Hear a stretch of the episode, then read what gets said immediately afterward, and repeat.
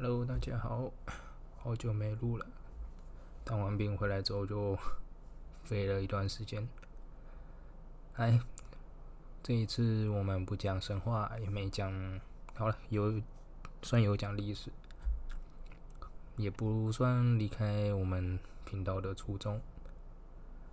我之前看 YouTube 远腾飞的频道，是一个很喜欢的一个历史 YouTube。他有推荐过一本关于法国历史的书，是琳达写的，带一本书去巴黎。而这本书里面在讲的东西，就是琳达他自己掺杂他一些人生的体悟，还有一些他去巴黎 游学旅游的时候的一些观后感，还有到达的名胜的背景故事。好，废话不多说，我们开始讲吧。这本书啊的开头，自然就是我们的书名，就是巴黎。他说了巴黎对这个法国的重要性。巴黎的源头就是凯尔特人，他们可能建立了一个小村镇。后面凯尔特人走了，罗马人来了，罗马人来来了又走了。日耳曼人来了，来来去去换过无数的统治者，不变的是巴黎始终在那里。它里面花了蛮大篇幅在讲宗教，宗教这个东西在法国或是巴黎的历史上占了一个非常举足轻重的位置。其中，他第一个带入的角色是名叫圣丹尼的，他是巴黎的首位主教。他最后被罗马政府给迫害。传说他被罗马人给砍头之后，他无头的身体捧起了他的头颅，走到溪边洗净了身体之后，他才离去。这是他的一个传说。他开宗明义就从宗教上的这些人们的敌对。敌视来开启，就这样在中世纪反反复复，因为宗教之间的不同，有的人被送上火堆，有的人被处刑判刑，就这样子一直到了文艺复兴，人们还是没有走出这些蒙昧。到了宗教改革的时候，人们才渐渐的。有了一些的思变，应该是可以这么说。但是变化不是一夕之间变成的。我们现在看到的成果，其实都是很多血泪所构成的。例如这本书里面有提到，亨利四世，他是一个非常真的很值得同情的人。他在他大婚的那一天。我们文艺复兴鼎鼎大名的美第奇家族的嫁过来的法国王后，她发动了宗教清洗，就在别人他这个皇位继承人的结婚的这一天，发动了宗教清洗。在他的结婚这一天，有成千上万的新新教徒就这样被屠杀了。而这个亨利四世，他也。也算是信仰这个新教的，他可能就碍于他的王族身份，幸免于难。像他后面继位了，但他始终进不了巴黎，因为他不是天主教徒。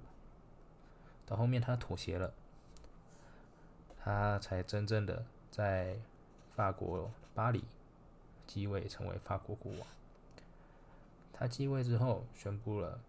新教在法国是合法的，这个意义重大。为什么？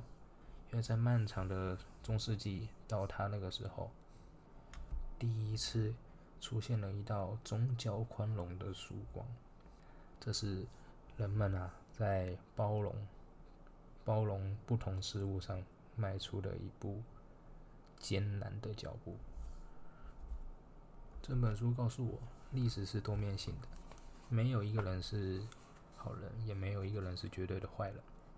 就像我前面说的，鼎鼎大名的美第奇家族的这个王后，她是可以说是整个文艺复兴的代名词的家族——美第奇家族。她在宗教上是如此的保守，这跟文艺复兴给大家的印象完全相反。而新教徒也也不一定完全就是被迫害者。他书中也有写到，它里面在瑞士的美丽的日内瓦湖畔，新教徒一样用火堆来伺候那些跟他不同教派的人。这个时候我有个想法，不是我不烧你，我烧不到你，只是我人不够多。我人比你多，我也把你烧了。我感觉这是那个时候的常态吧。面对不同意见的人，人们。从把它丢上火堆到有这个法令的出现，这真的是一个很大的不同，是一个划时代的象征。这给我的感觉啊，就有如君士坦丁大帝他当时把基督教列为合法宗教一样重要。这是一个巨大的改革，也是属于法国、属于巴黎的一个攻击。但这个变化。并没有一直持续下去。众所皆知，法国是启蒙时代的核心。然而，我们以前却从来没想过，这个启蒙是从何而来的。印象来源很大的比例可能是从南向北。它来自意大利，传到法国的文艺复兴举世皆知。我自己认为啊。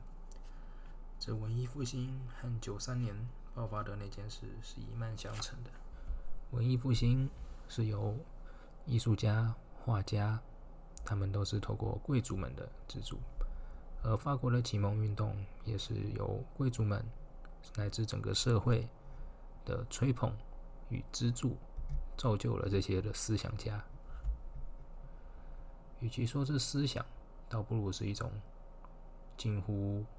疯狂的崇拜，也许这就是法国人浪漫的开始。文艺复兴后的时代，即是今天讲的一切的大背景，那就是启蒙时代。这是一个鱼质相交的时代，人们启蒙，但还是尚且不足。起初一切是那么的美好，路易十四领导的这个国家，可用霸道来解释。在太阳王的威势下，一切的问题都被压了下去。然而，问题依旧存在。相较之下，海峡对岸的英国人正在动乱之中。他们君主派、共和派时不时的内战，时不时的内斗，国王被处死，社会动荡。但动乱也是有回报的。他们每每有任何的矛盾，有任何的弊端，他们都会。有时间、有力量去把它揭露出来，因为没有人可以一手遮天。社会结构的不断变化，国家制度的改变，英国朝气十足，社会矛盾也相对消减。